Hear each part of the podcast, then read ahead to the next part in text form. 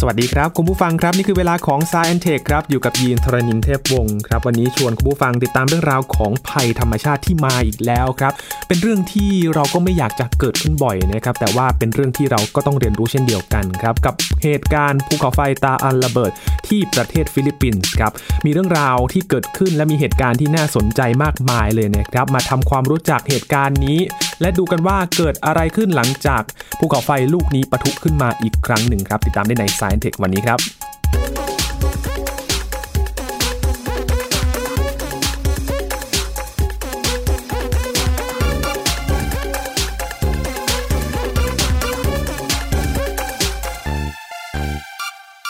ถ้านับจากข่าวที่เกิดขึ้นนะครับ ตั้งแต่ปี 2020 เปิดมายังไม่ถึงเดือนเลยนะครับคุณผู้ฟังมีเหตุการณ์ที่เกี่ยวข้องกับภัยธรรมชาติ แล้วก็เป็นภัยพิบัติเนี่ยถ้านับนี่ก็เป็นข่าวที่ 2 ที่เราหยิบมาคุยกันแล้วนะครับ กับเหตุภูเขาไฟตาเอาปะทุขึ้นมา แล้วก็สร้างความเสียหาย แล้วก็เกิดผลกระทบอย่างมากมายเลยนะครับ และในการปะทุครั้งนี้ครับคุณผู้ฟังมีเหตุการณ์ที่น่าสนใจมากมายแล้วเราก็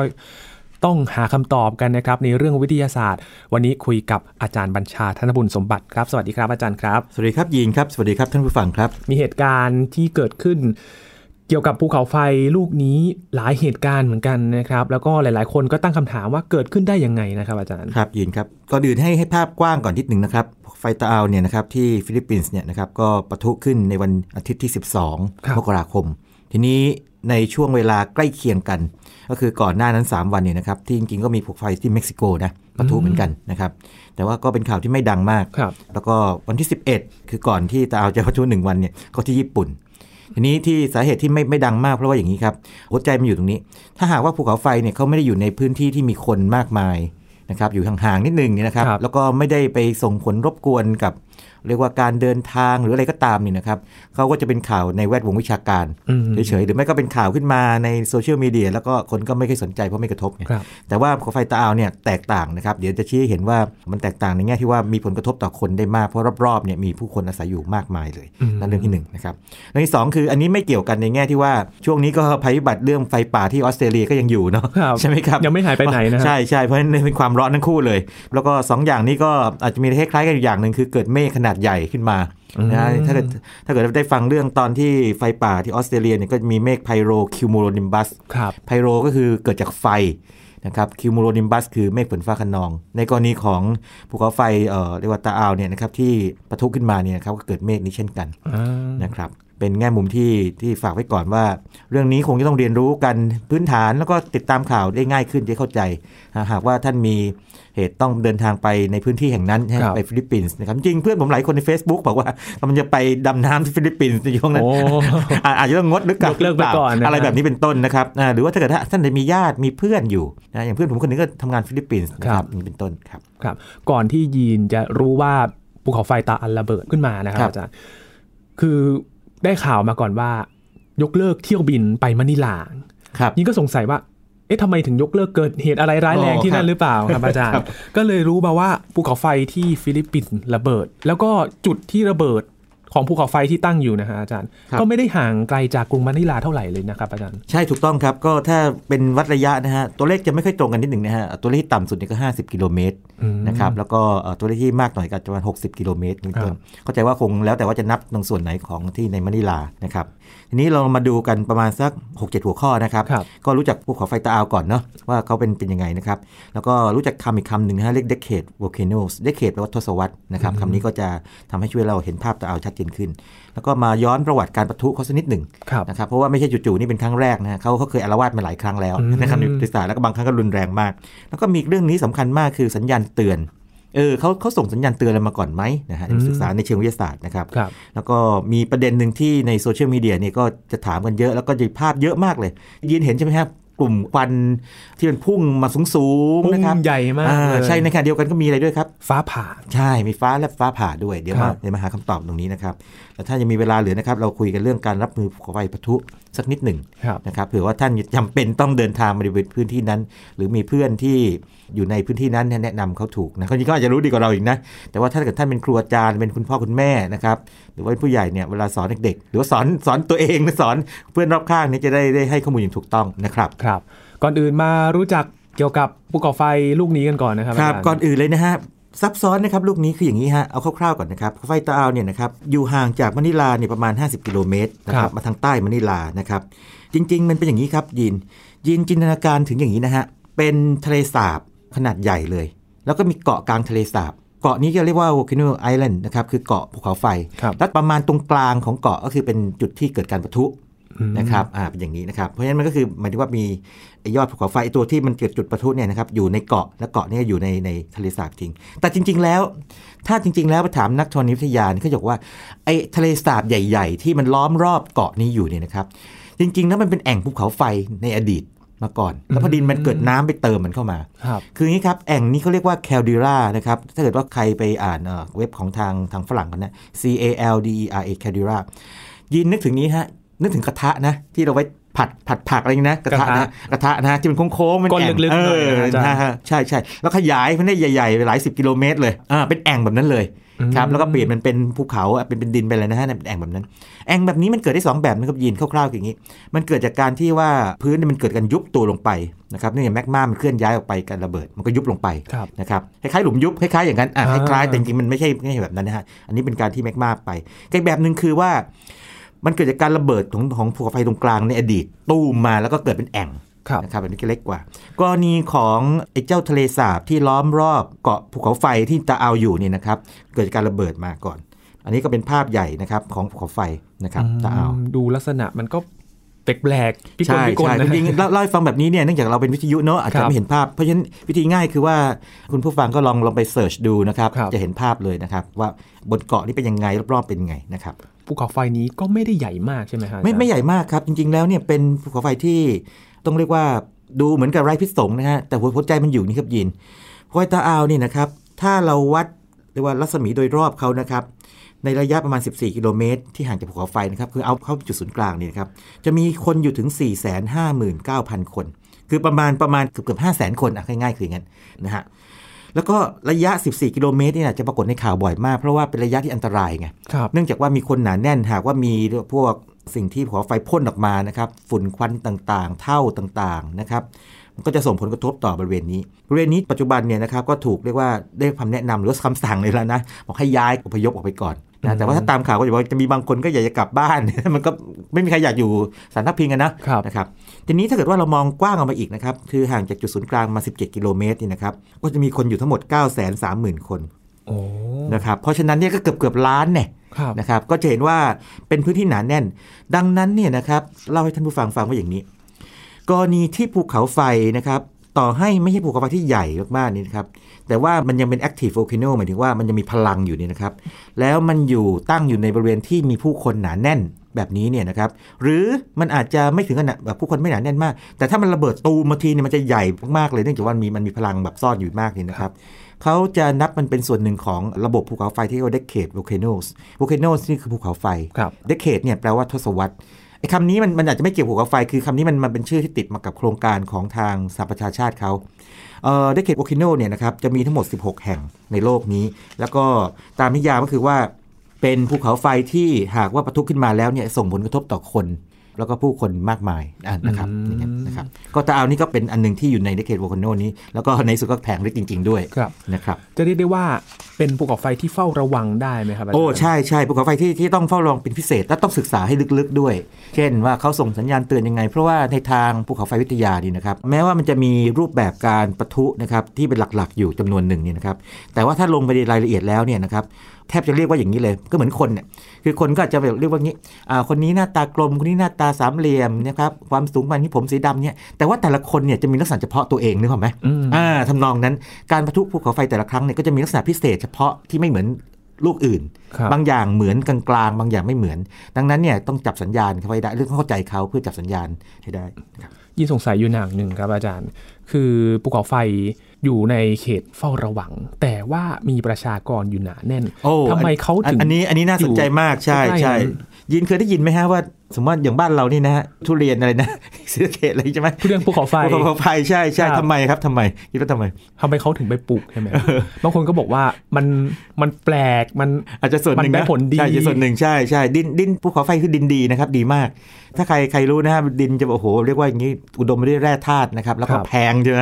กองหนึ่งเนี่ยอาจจะหลายหมื่นบาทนะครับกองย่อมๆเนี่ยนะครับเคยเห็นทีหนึ่งเป็นดินดีเพราะฉะนั้นพอดินดีปั๊บเนี่ยการเพาะปลูก ต่างๆเนี่ยได้ผลดีมากอืมดังนั้นคือภูเขาไฟแน่นอนว่าไม่ได้ประทุทุกวัน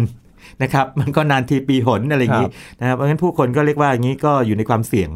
ทำนองนั้นอืมนะครับ ก็ก็เรียกว่ามันก็ล่อล่อคนไปไปอยู่ใกล้ๆเขาอะนะครับนะครับ ทีนี้กรณีตาอาวเนี่ยนะครับเขาประทุมาวันที่ 12ใช่ไหมฮะเป็นวันอาทิตย์นี่นะครับ ถ้าดูประวัติเขาเนี่ยจริง ๆ แล้วเนี่ยนะครับ อันนี้เป็นครั้งที่ใหญ่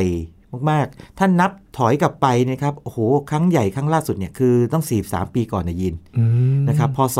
2520 ยังไม่เกิดบ้างนะยิน ยังเลยครับนะครับ ใช่ แล้วก่อนหน้านั้นก็ก็จะมีอีกนะครับ เขาก็เคยประทุมาเป็นเป็นระยะเลยนะครับ ตั้งแต่ปีคศ 1754 266 ปีก่อน ครับ ครั้งนั้นก็ โอ้โหทำเอาเรียกว่าพวกกลุ่มควันเนี่ยพุ่งสูงขึ้นอย่างน้อยๆ15 กิโลเมตร คือถ้าพูดในภาษาทางอุตุนิยมวิทยาเนี่ย ถึงชั้นสตราโตสเฟียร์ครับคร่าวๆคืออย่างนี้ทำไมต้องพูดแบบนี้ด้วย เพราะว่าเมื่อไหร่ก็ตามที่การปะทุภูเขาไฟเนี่ยนะครับเขาส่งพวกพวกแก๊สพวกควันแล้วก็ต่างๆเนี่ยนะครับขึ้นไปถึงชั้นสตราโตสเฟียร์เมื่อไหร่เนี่ยนะครับโอกาสที่จะตกกลับมายังพื้นเนี่ย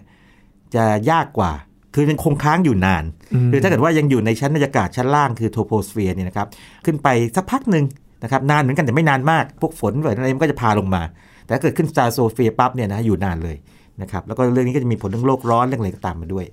นะครับอืมทีนี้อีกนิดหนึ่งนะฮะให้ข้อมูลไว้ปีหนึ่งเก้าหนึ่งหนึ่งนะครับนี่ก็ปะทุใหญ่เหมือนกัน พอครั้งในช่วงตั้งแต่ก่อนที่ 1977เนี่ยก็จะมี 1965 ถึง 1977เนี่ยปะทุหลายครั้งครับนะครับก็จะเป็นช่วงนั้นแล้วก็กลับมาครั้งนี้ครั้งหนึ่ง2020 การประทุครั้งนี้มันเกิดอะไรขึ้นครับก่อนที่มันจะ ประทุขึ้นมามีสัญญาณคอะรับไรเขาก่อนบอกก่อนก่อนไหมอื่นก่อนอื่นอย่างนี้นะฮะยินต้องให้ข้อมูลก่อนนิดหนึ่งการพลุภูเขาไฟเนี่ยนะครับมันจะมีสัญญาณเตือนนำมาก่อนครับเนาะนำมาก่อนกรณีของเออตาอาวดีนะครับก็จะมีแน่นอนว่าปกติภูเขาไฟก่อนที่จะปะทุขึ้นมาเนี่ยนะครับก็จะมีการสั่นไหวของพื้นดินครับ นะครับถ้าสั่นไหวน้อยๆคนไม่เคยรู้สึกเรียกเทรมเมอร์นะครับแต่ถ้าเกิดสั่นไหวมากๆก็เรียกเควกก็คือหมายว่าสั่นจนแบบรู้เรื่องนะฮะแต่ว่าไม่ว่ายังไงก็ตามเนี่ยอุปกรณ์วิสัยก็ตรวจจับได้ ทีนี้ในกรณีของภูเขาไฟตาอาวเนี่ยเมื่อกี้ที่เล่าให้ฟังตอนต้นว่า มันอยู่บนเกาะใช่ไหมครับครับแล้วเกาะเนี่ยอยู่กลางทะเลสาบอีกทีหนึ่งแล้วจริงๆแล้วตัวทะเลสาบก็อย่างที่บอกคือมันเป็นแอ่งภูเขาไฟอืม นะครับแคดิราอีกทีหนึ่งนะครับ ดังนั้นเนี่ยหากว่าน้ำเนี่ยนะครับมีอุณหภูมิเปลี่ยนแปลงไป สีของน้ำเปลี่ยนระดับน้ำเปลี่ยน เกิดพวกฟองปุดๆขึ้นมาก็ว่าอาจจะมีการปล่อยแก๊สออกมา อันนี้เป็นสัญญาณเตือนว่าจริงๆใต้นะมันมีอะไรกำลังแบบดำเนินการอยู่นะครับ ภูเขาไฟที่มีน้ำคลุมอยู่แบบนี้เนี่ยครับบางทีดูยากเหมือนกันเพราะว่าคืออย่างนี้ฮะตรงตัวยอดเนี่ยน้ำไม่คลุมนะครับแต่ส่วนอื่นในน้ำคลุมเยอะ ถ้าเกิดว่ามันเกิดอะไรใต้น้ำเนี่ยเราจะมองไม่เห็นชัดไงครับอ่ามันไม่มีควันอะไรนะครับก็ต้องสังเกตที่น้ำนะครับทีนี้ยินครับตอนนั้นเนี่ยเราพูดถึงกีเซอร์ซึ่งเป็น ปรากฏการณ์ทางธรณีวิทยาเนอะที่น้ำถูกต้มจนแบบเกินจุดเดือดใช่ไหมครับแล้วถึงจุดก็พุ่งขึ้นมาพวยพุ่งขึ้นมานะฮะหรือพูดถึงพุแก๊สจำได้ไหมฮะพุแก๊สที่เป็นพวกน้ำที่ถูกต้มหนักๆแล้วขึ้นมาพุ่งขึ้นมาเป็นแก๊สบางทีมีแก๊สอื่นตามมาด้วยนะครับแล้วก็พูดถึงพุโคลนต่างๆในกรณีของสัญญาณเตือนของตาอัลนี่นะครับก็จะเกิดพวกนี้ขึ้นมา ในบริเวณโดยรอบด้วยเหมือนกันอืมเพราะว่าไอ้พวกแมกมามันเกิดการขยับตัวต่างๆเนี่ยดันขึ้นมานะครับก็ครับเกิดพวก geyser บ้างพวกแก๊ส mud pot ก็คือพวกโคลนบ้างขึ้นมาอืมจะเห็นว่าทุกอย่างมันจะเชื่อมโยงกันหมดเลยนะธรณีวิทยานี่ถ้าเข้าใจเป็นส่วนๆก็พอต่อกันก็เป็นจิ๊กซอว์ได้ คือจริง ๆ แล้วหลักการมันก็คืออันเดียวกันเลย อันเดียวกันเลยครับข้างล่างข้างล่างมีมีความร้อนอยู่ครับของแมกมาอยู่นะฮะแล้วก็จะผุดมันในรูปแบบไหน หรือว่าครับจะส่งผ่านพลังงาน ให้ในรูปแบบไหนอืมกรณีไอ้พวกพุทั้งหลายเนี่ยนะพุแก๊สพุโครนหรือว่าน้ำพุร้อนเนี่ยนะครับหรือว่ากีเซอร์ต่างๆเนี่ยก็คือว่าความร้อนถูกส่งให้พวกน้ำครับไปไปต้มน้ำส่วนมันจะผุดออกมายังไงครับแล้วก็ปนอะไรปนมาตามมาด้วยเนี่ยก็อีกเรื่องหนึ่งอืมนะครับแต่กรณีของภูเขาไฟปะทุเนี่ยนะครับก็คือแมกมาเนี่ยนะครับเขาพยายามจะดันออกมาครับอ่าในขณะเดียวกันนี่ก็ต้มน้ำด้วย ทีนี้อย่างกรณีตาอาวเนี่ยน่าสนใจนี่ครับยิน ตอนที่ปะทุออกมาในวันที่ 12เนี่ยครั้งแรกนี่นะครับ เรียกว่าเป็นการต้มน้ำจนเรียกว่าแมกมานี่นะครับอุณหภูมิมันสูงแมกมาคือหินหนืดเนาะครับ500 องศาเซลเซียสถึง 1,170 องศาเซลเซียส คิดดูน้ำน้ำเดือดนี่โอ้ร้อยองศาใช่ไหมถ้าเลยถ้าจุดเดือดไปแล้วใช่เลยจุดเดือดไปเยอะเลยนะครับ แต่ก็ต้องคิดอย่างนี้นะครับน้ำถ้ามันอยู่ใต้ดินเนี่ยมันจะถูกกดเอาไว้นะคครัรับบของดินกดเอาไว้แล้วก็ความกดอากาศด้วยนะครับกดเอาไว้เนี่ยจุดเดือดจะสูงขึ้นอืมแต่ว่าความร้อนขนาดนี้เนี่ยมันก็ทำให้มันเดือด แล้วก็เป็น superheat ได้นะครับ ก็คือว่าแบบเกินเกินจุดเดือดไป เพราะฉะนั้นมันก็จะตูมออกมาแบบถึงพุ่งสูงทำนองนั้นอืมนะครับเรียก phreatic eruption ครับนะครับพอวันต่อมาวันที่ 13เนี่ยนะครับคราวนี้ก็จะมีพวกลาวาออกมาบ้างแล้วนะครับ แล้วก็อาจจะมีพวกเถ้านะฮะขี้เถ้าเนี่ยออกมาครับนะครับแล้วขี้เถ้าก็ไปไกลนะครับ คือว่าตามข่าวนี่ก็ขี้เถ้านี่ไปไกลได้ถึงมะนิลาก็มีอืมนะครับไปไกลถูกลมหอบไปไงครับถูกลมหอบไป ยิ่งสงสัยอีกอย่างหนึ่งครับครับอาจารย์ครับ เท่าที่มีการบันทึกมาสัญญาณก่อนที่จะเกิดการประทุระยะห่างมันนานแค่ไหนอะครับ อาจารย์ แล้วแต่สถานการณ์หรือว่าถ้าเกิดสถานการณ์ครับ จริงๆเนี่ยถ้านักแผ่นดินไหววิทยาเนี่ยครับถ้าเกิดเขานับมันเป็นเดเคดวอลค n น s เนี่ยนะเขาก็ต้องจับมันตลอดเวลาเลยครับจับสัญญาณตลอดเวลาเลยอืมนะครับแต่ครั้งนี้นี่ดูเหมือนกับว่าจะไม่ได้เตือนได้เร็วเท่าไหร่ครับนะครับแบบจู่ๆก็แบบผุดขึ้นมา ซึ่งอืมซึ่งแบบนี้เกิดขึ้นมา เป็นบางครั้งเหมือนกันนะครับ เหมือนกับว่าเขาซ่อนพลังไว้อ๋อไว้เยอะเหมือนกันนะแต่จริงๆแล้วนักแผ่นดินไหววิทยาก็ก็จะคอยคอยจับอยู่ ทีนี้ในกรณีทางการฟิลิปปินส์เนี่ยนะครับเขายกระดับการเตือน ถ้าคุณผู้ฟังไปฟังข่าวนะฮะหรืออ่านข่าวนะครับพบว่าอย่างนี้เขาเรียก alert level เขายกระดับจาก 2 มาเป็น 4 ในในวันที่ 12นะฮะจากจาก 2 มาเป็น 4 ทีนี้ให้ข้อมูลนิดหนึ่งนะครับ ระดับการเตือนภูเขาไฟที่ฟิลิปปินส์ใช้เนยครับมันจะมีอย่างนี้ครับ มันจะไล่จาก0ถึง5ครับศูนย์นี่คือพงพอเดาได้คือว่าไม่มีอะไรอืมอ่าแบบไม่มีสัญญาอะไรเลยแล้วก็เงียบๆนะฮะ quiet no alert คือไม่ไม่มีใครเตือนไม่เป็นไรหนึ่งเนี่ยคือระดับต่ำครับ เริ่มมีสั่นไหวแล้วนะนะครับน้ำมันจะเริ่มเปลี่ยนอุณหภูมินิดหน่อยแต่ว่ายังไม่ไม่อันตรายอะไรสองนี่คือปานกลางครับสองปานกลางเมื่อกี้ที่เราพูดถึงนะครับสามนี่ระดับสูงสูงสูงนี่คือเริ่มเริ่มมีเรียกว่าผลกระทบเช่น การสั่นไหวพื้นดิน เกิดไอ้พวกที่บอกการเปลี่ยนแปลงธรณีวิทยาต่างๆ ตามมาในระดับสูงแล้ว แต่ว่ายังไม่ถึงขั้นอันตรายนะครับแต่พอระดับ4เนี่ยสี่นี่เขาใช้คำว่านี้ hazardous eruption imminent ก็คือว่า มีการปะทุที่อันตราย hazardous นะครับกำลังแบบเป็นภัยแฝงเร้นอยู่อืมนะครับภายในเวลาไม่กี่วันครับนะครับอาจจะไม่กี่ชั่วโมงนะถึงไม่กี่วันด้วยก็ได้เหมือนกัน ส่วน 5 นี่คือชัดเจนมาก 5 นี่คือมันเกิดขึ้นแล้วตูมออกมาใหญ่ๆเลยอย่างนี้เป็นต้น เพราะฉะนั้นเนี่ยอันนี้ก็เวลาฟังข่าวก็ลองดูนะครับถ้าเกิดว่าเมื่อไหร่ก็ตามข่าวบอกว่าเขาลดระดับจากการเตือนจาก 4 เหลือ 3 เหลือ 2 เหลือ 1 แล้วเหลือ0แล้วอย่างนี้เป็นต้นอย่างนี้แสดงว่าก็ขับเข้าสู่สภาวะที่ปลอดภัยปลอดภัยแล้วนะครับตอนนี้อยู่แถว4อยู่นะครับ วันที่เราคุยกันอยู่นี่นะครับครับ นี่คือหลังจากที่เกิดขึ้นตาเอาประทุขึ้นแล้วก็เกิดอะไรบ้างนะครับ อาจารย์ในคลิปมีเหตุการณ์ที่น่าสนใจนะฮะอาจารย์ อ่าใช่ใช่ฟ้าแลบใช่ไหมฮะครับฟ้าแลบฟ้าผ่ายินครับน่าสนใจคืออย่างนี้ ปกติเราเราพูดถึงพวกฟ้าและฟ้าผ่าเนี่ยเราก็จะคิดถึงเมฆฝนฟ้าคะนองครับเป็นหลักเลยนะครับแต่เอาก็จริงแล้วธรรมชาตินี่ซับซ้อนกว่านั้นนะครับยินอืมคือสมมุติว่ายังไม่มาที่ภูเขาไฟนะครับ บ้านเราจะไม่มีอันนี้ พายุทราย แซนสตอมครับคือในสมมติในพื้นที่ที่เป็นทะเลทราย หรือใกล้ๆทะเลทรายเนี่ยครับหากว่ามีลมแบบโอ้โหมโหฬารเลยครับหอบเอาทรายมานะครับมาเป็นกำแพงยักษ์เลยยินเอ่อท่านผู้ฟังหลายท่านอาจจะเคยเห็นในในในภาพหรือในคลิปนะฮะคือบ้านหลังนิดเดียวนะครับเหมือนบ้านบ้านตุ๊กตาเลยนะครับแต่ว่าพายุทรายนี่มาเป็นกำแพงยักษ์เลยนะครับมาแล้วก็ทำให้ เอ่อเรียกว่าบ้านเรือนเนี่ยก็ปนเปื้อนเสียหายหมดเนี่ยนะครับครับสิ่งที่เกิดขึ้นคืออย่างนี้บางครั้งเนี่ยมีฟ้าแลบฟ้าผ่าได้ด้วยฮะนะครับสิ่งที่เกิดขึ้นคืออย่างนี้ครับยิน หากว่าพายุเนี่ยมันหอบเอาทรายมานะครับก็แปลว่าเม็ดทรายมันเสียดสีกันอืมนะครับพอเสียดสีกันปั๊บเนี่ยก็เกิดการแยกประจุอ๋อออ่าลบกับบวกไงครับนะครับเหมือนเหมือนกับเราเวลาเราเล่นไอ้พวกไฟฟ้าสถิตเนาะเราก็จะเอาหวีใช่ไหมฮะถูอ่าถูหรือถูมืออะไรถูอะไรบางอย่างที่มันมันอ่าทำให้เกิดพลาสติกง่ายๆใช่ไหมครับยางหรือว่าพวกพลาสติกต่างๆใช่ไหมครับนั่นแหละครับ อันนี้พอพวกอุณหภาคทรายมันเสียดสีกันปั๊บเนี่ยเกิดการแยกประจุ หากว่าประจุเนี่ยมันเกิดแยกเป็น 2 กลุ่ม อย่างน้อยๆใหญ่ๆเนี่ยมากๆคือบวกอันหนึงกับลบอันหนึงเนี่ยแล้วมีเรียกว่ามีปริมาณประจุมากพอเนี่ยความต่างศักย์จะสูงพอที่ทำให้ประจุมันวิ่งจากจุดหนึ่งไปจุดหนึ่งเพื่อพยายามที่จะทำให้เป็นกลางอีกครั้งหนึ่งก็คือเกิดเป็นสายฟ้าขึ้นมาทีนี้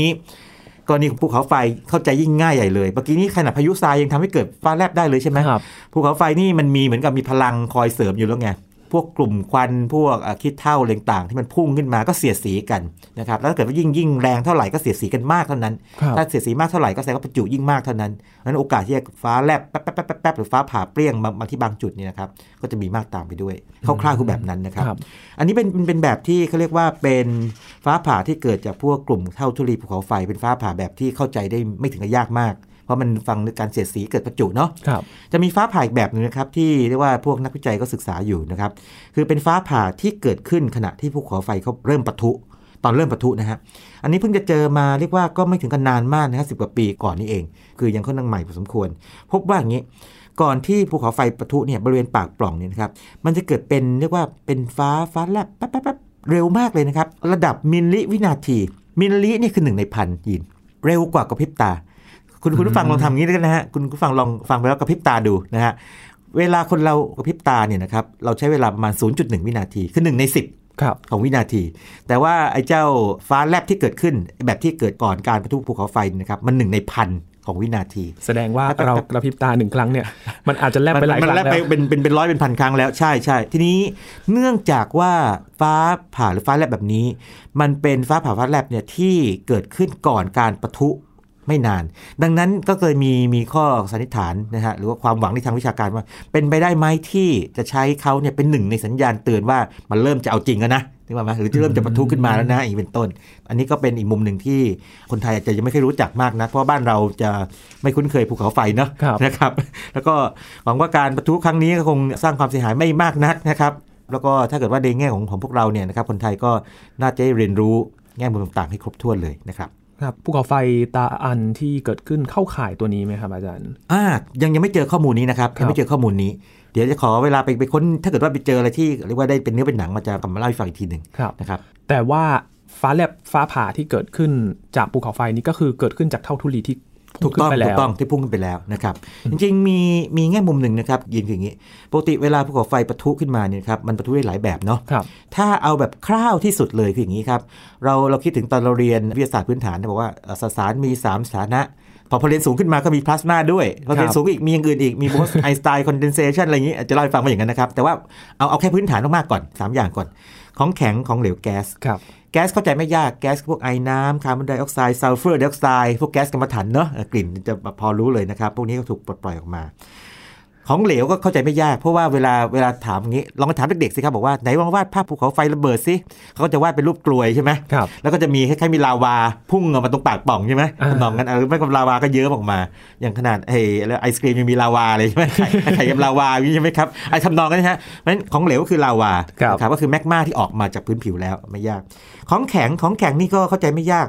พวกฝุ่นต่างๆ เล็กๆ ต้องคิดอย่างนี้ยของแข็งก็คือตั้งแต่ของเล็ก ๆ มากๆ พวกฝุ่นที่เป็นละเอียดละเอียดจนถึงเป็นชิ้นที่เป็นเริ่มตามองเห็นจนถึงชิ้นที่อาจจะเป็นก้อนแบบว่าเรียกว่าเท่านิ้วมือจนถึงเป็นก้อนใหญ่กว่ามืออะไรอย่างนี้เป็นต้นวัดตามขนาดก็จะมีชื่อของเขา เรียกตามนั้นไปนะครับไม่ต้องท่องจำแต่ว่าให้รู้ว่าเวลามีคำแปลกๆพวกนี้มาเนี่ยถ้ารู้ว่าเป็นของแข็งอ๋อรู้แล้วมันเป็นของแข็งเดี๋ยวไปเช็คขนาดดูนะครับเช่น เล็กๆ มากๆ เป็นฝุ่นภูเขาไฟ ใหญ่ขึ้นมาหน่อยกันเท่าทุลีภูเขาไฟ ใหญ่ขึ้นมาอีกมูลภูเขาไฟกรวดภูเขาไฟตะกันภูเขาไฟบอมภูเขาไฟที่เป็นต้น ชื่อมันจะฟังแล้วคล้ายๆกันหมดเลยครับนะแต่ให้รู้ว่ามันจะมีลำดับขนาดของมันอยู่อืมแบบนั้นเป็นต้น ทีนี้สิ่งที่น่ากลัวคืออะไรครับยินคืออย่างนี้ ปกติแล้วเนี่ยคนจะคิดว่าลาวาเนี่ยเป็นอะไรที่น่ากลัวนะมันร้อนเนาะครับแต่ลาวาเนี่ยมันไหลไม่ถึงกับเร็วมากไงลองไปดูถ้าเกิดว่ามันไม่ได้ชันมากนะ ถ้าเกิดว่าภูเขาไฟไม่ได้ชันนะถ้าเป็นที่ราบๆภูเขาลาวาก็จะช้าๆนะคือพูดง่ายๆคนหนีทันอืมนะฮะคนหนีทัน ตัวที่น่ากลัวเนี่ยครับก็คือพวกที่มันมากับท้องฟ้ากับมากับพื้นอีกแบบหนึ่งคืออย่างนี้ มากับท้องฟ้าคือพวกแก๊สพวกฝุ่นต่างๆ เท่ามันตก สมมติว่ามันปะทุรุนแรงมากกลุ่มก้อนเมฆฝุ่นควันขนาดใหญ่นะฮะแล้วลมหอบมาครับมาตกหลังคาบ้าน ตกบนต้นไม้บนพื้นดิน ถ้าเราออกไปยืนตรงข้างนอกบ้านเนี่ยก็ตกใส่เรานะเรียกเท่าตกพวกนี้ก็อีกแบบหนึ่งนะครับ คือมาเป็นอย่างนี้ครับยิน มาเป็นแก๊สนะครับบวกกับเท่าทุลีภูเขาไฟคือเป็นแบบเป็นเกือบเกือบเป็นผงอะนะแล้วก็บวกเศษหินร้อนๆแล้วไหลมาแบบมาแบบโอ้โหแบบดูน่ากลัวเลยอะแบบคล้ายๆ เมฆควันที่มันเกาะพื้นอยู่แล้วไหลมานะครับ เอออย่างนี้เขาให้เรียก pyroclastic flow นะครับแล้วก็ในกรณีของตาอาวเนี่ยนะครับเขาพบว่าเป็นครั้งแรกที่เจออีกปรากฏการณ์หนึ่ง คือว่ามันจะมี pyroclastic flow แบบหนึ่งที่มันวิ่งมาตามพื้นเออมันไหลมาตามพื้นนะครับอะแล้วเร็วมากเลยนะครับคือคนวิ่งหนีไม่ทันอืมนะครับอันนี้ก็เป็นแง่มุมวิชาการว่า ในกรณีที่รุนแรงที่สุดที่ตาอาวจะเรียกว่าแผงฤทธิ์ได้เนี่ยจะเป็นยังไงคือตัวนี้ คือ pyroclastic flow ก็ ก็คือมาแก๊สบวกกับพวกของแข็งหลาย ๆ ขนาดปนๆมาแล้วก็ไหลมา คนวิ่งหนีไม่ทันนะครับยินให้ตัวเลขแล้วกันนะครับ โดยเฉลี่ย pyroclastic flow เนี่ยนะครับ วิ่งเร็ว 700 กิโลเมตรต่อชั่วโมง โอ้ไม่ทันไม่ทันแน่นอน7 700 กิโลเมตรต่อชั่วโมงนี่คือเครื่องบินบินนะครับครับ คือเครื่องบินนะครับที่ผมผมเคยเล่าให้ฟังหลายครั้งไปแล้วบอกว่าเวลาเห็นฟังตัวเลขพวกนี้ถ้างงๆคืออย่างนี้นะให้คิดว่าอย่างนี้กรุงเทพเชียงใหม่ประมาณ 700 กิโลนะโดยประมาณใช่ไหมครับเวลาเราบินเนี่ยถ้าเกิดว่าใครเคยไปเนี่ยจะรู้ว่าประมาณชั่วโมงหนึ่งอืมก็คือความเร็วเฉลี่ยประมาณ 700 กิโลเมตรต่อชั่วโมงครับประมาณประมาณนี้อาจจะ 600 กว่าๆอะไรอย่างนี้นะครับส่วนความร้อนนี่ไม่พูดถึงความร้อนของ pyroclastic flow นี่คือ 1,000 องศาเซลเซียส ทั้งเร็วแล้วก็ร้อนใช่นี่แหละครับตัวน่ากลัวแล้วก็อันนี้แหละตัวที่ถ้าเกิดว่าเอ่อท่านจำตอนที่เราคุยกันเรื่องภูเขาไฟระเบิดไปได้ประทุไปได้ดีนะครับ ตอนปอมเปอีจำได้ไหมที่เล่าให้ฟังเออที่เป็นรูปคนที่ถูกพวกเท่าภูเขาไฟตก แล้วเป็นรูปคนรูปสัตว์อะไรพวกนี้อยู่ก็โดนพวกนี้ไปนะครับอืมกรณีตาเอาวถ้าเอ่อ National Geographic บอกไว้เลยบอกว่ามีคนถามบอกว่ากรณีร้ายแรงสุดจะเป็นยังไงก็คืออันนี้ แต่ว่าปัจจุบันก็ยังจับตากันอยู่ แล้วก็ยังไม่ได้อาละวาดไปมากกว่านั้นครับนะครับอืมแต่ว่าผลกระทบที่เกิดขึ้นก็ไม่น้อยเหมือนกันนะครับอาจารย์ฝุ่นใช่ใช่เข้าภูเขาไฟใช่ก็ตกแน่นอนว่าพวกฝุ่นพวกนี้เนี่ยอันตรายด้วยยีนลองเอางี้เราเราพูดถึง PM 2.5 กันแบบแล้วก็เราก็เบื่อกันไม่รู้จะยังไงเนื้อะจัดการยังไงดีใช่ไหมฮะครับอันนี้มันมันมันยิ่งกว่าไง มันมาเพราะความร้อนมาพร้อมกับขนาดอื่น ๆ ด้วย ฝุ่นขนาดอื่นด้วยมาพร้อมกับ เรียกว่า เยอะอะปริมาณมันจะหนาแน่นกว่า PM 2.5 นะฮะอืมแล้วก็หลายหลายหลายขนาดเลย แล้วเวลามาตกบนสมมติว่าบ้านก็เลอะเทอะนะครับ หายใจเข้าไปก็ไม่ไม่ได้ ถ้าเผลอแบบไปเข้าตาเนี่ยมันคมไง อันตรายอีกถูกไหมครับ มันมันมันเยอะเลย แล้วถ้าเกิดว่าสมมติว่าไม่ไม่นับคนกับสัตว์เนี่ยนะครับสิ่งเกิดขึ้นคือว่าลองคิดถึงต้นไม้สวนนะครับ หรือว่าอาจจะเป็นต้นไม้อื่นๆเนี่ยนะครับ มันไปเกาะตามพื้นผิวผิวของต้นไม้ พวกใบไม้เนี่ยใบไม้ก็ต้องเหี่ยวไปอืมสังเคราะห์แสงไม่ได้ไงขาดน้ำอะไรอย่างนี้เป็นต้น แล้วถ้าเกิดว่าเกิดมีฝนตกลงมานะครับ น้ำฝน หรือว่าอาจจะมีน้ำจากแหล่งอื่นอะไรก็ตามเนี่ยบวกกับพวกไอ้พวกฝุ่นพวกนี้เท่าทุลีพวกนี้นะครับมันจะเกิดเป็นอีกแบบหนึ่งที่เรียกลาฮาไหลมาโคลนโคลนไหลอืมโคลนภูเขาไฟ แล้วก็อย่าลืมว่าพวกนี้ร้อนถูกไหมเพราะมาจากภูเขาไฟไงมันจะร้อนไงมันไม่ใช่ฝุ่นธรรมดามันเป็นฝุ่นร้อนด้วยโอ้นะครับเพราะฉะนั้นกรณีภูเขาไฟระเบิดนี่เหมือนกับเอารวมเอาธรณีวิทยามากเลยเข้ามามากกว่าแผ่นดินไหวเพราะว่า ภูเขาไฟระเบิดเกิดทำให้เกิดแผ่นดินไหวได้ครับนะครับเรียกว่าเห็นกันนะครับ นี่เป็นอีกเคสหนึ่งที่เรานำมาคุยเรื่องภูเขาไฟนะครับใช่จริงๆใช่ภูเขาไฟนี้เราไม่ได้พูดกันแค่ครั้งเดียวนะฮะอาจารย์เอาเราเราคุยกันหลายครั้งแล้วเราเคยคุยพื้นฐานครั้งหนึ่งนะครับแล้วก็คุยเรื่องการก่อตัวครับนะครับแล้วก็ครั้งที่เราเวลาพูดถึงเรื่องสีสันท้องฟ้าเนี่ยภูเขาไฟก็เกี่ยวอืมถ้าท่านจำกันได้ว่าถ้าพวกแก๊สซัลเฟอร์ไดออกไซด์เนาะมันไปรวมกับน้ำนะครับเกิดเป็นละอองลอยเล็กๆขนาดหนึ่งไมครอนนะครับ แล้วไปอยู่ในชั้นสตาร์โตสเฟียร์นี่นะครับก็ทำให้สีสันท้องฟ้านี่สดสวยแบบมาก ๆ เลยนะครับสวยแปลกตาเลยนะครับครับนะฮะแล้วอาจจะเป็นที่มาอาจจะเป็นที่มาของภาพ The Scream อะไรอย่างนี้เป็นต้นนะฮะครับอืมก็นำมาคุยกันอีกครั้งหนึ่งนะครับกับภัยพิบัติ แล้วก็เหตุการณ์ธรรมชาติที่เกิดขึ้นในช่วงเวลานี้ แล้วก็มาหาคำตอบในเชิงวิทยาศาสตร์กันนะครับ ให้ คุณผู้ฟังที่สงสัยได้คลายข้อสงสัยกันในบางเรื่องเลยนะคครัรับบเรื่องนี้คงาต้องติดตามกันด้วยนะครับ จนกว่าเหตุการณ์จะสงบลงครับความจริงเมื่อกี้ลืมไปนิดเดียวนะครับ ขอแถมหนึ่งกรณีของสึนามิก็ได้เหมือนกัน เพราะว่าอย่าลืมว่ารอบๆคือน้ำครับทะเลสาบนะครับ หากว่าพวกมวลของพวกของแข็งเนี่ยมันลงไปในน้ำปั๊บเนี่ยมันก็ไปผลักน้ำให้เกิดการเคลื่อนที่ แล้วว่าเราลงมันลงไม่น้อยมันลงเยอะพอสมควรไงก็เกิดสึนามิได้ อันนี้ก็เป็นอีกอย่างหนึ่งที่อาจจะเป็นผลพวงจากการที่ภูเขาไฟตาอาวเนี่ยปะทุในครั้งนี้ นะครับแต่ว่าหวังว่าจะไม่เกิดนะครับครับ วันนี้ขอบคุณอาจารย์บัญชามาก ๆ เลยครับ ครับยินดีมากครับ นี่คือ Science Tech วันนี้ครับ คุณผู้ฟังติดตามรายการก็ได้ที่ thaipbsradio.com นะครับ ช่วงนี้ยีนทรณินเทพวงศ์พร้อมกับอาจารย์บัญชาธนบุญสมบัติลาคุณผู้ฟังไปก่อนนะครับ สวัสดีครับ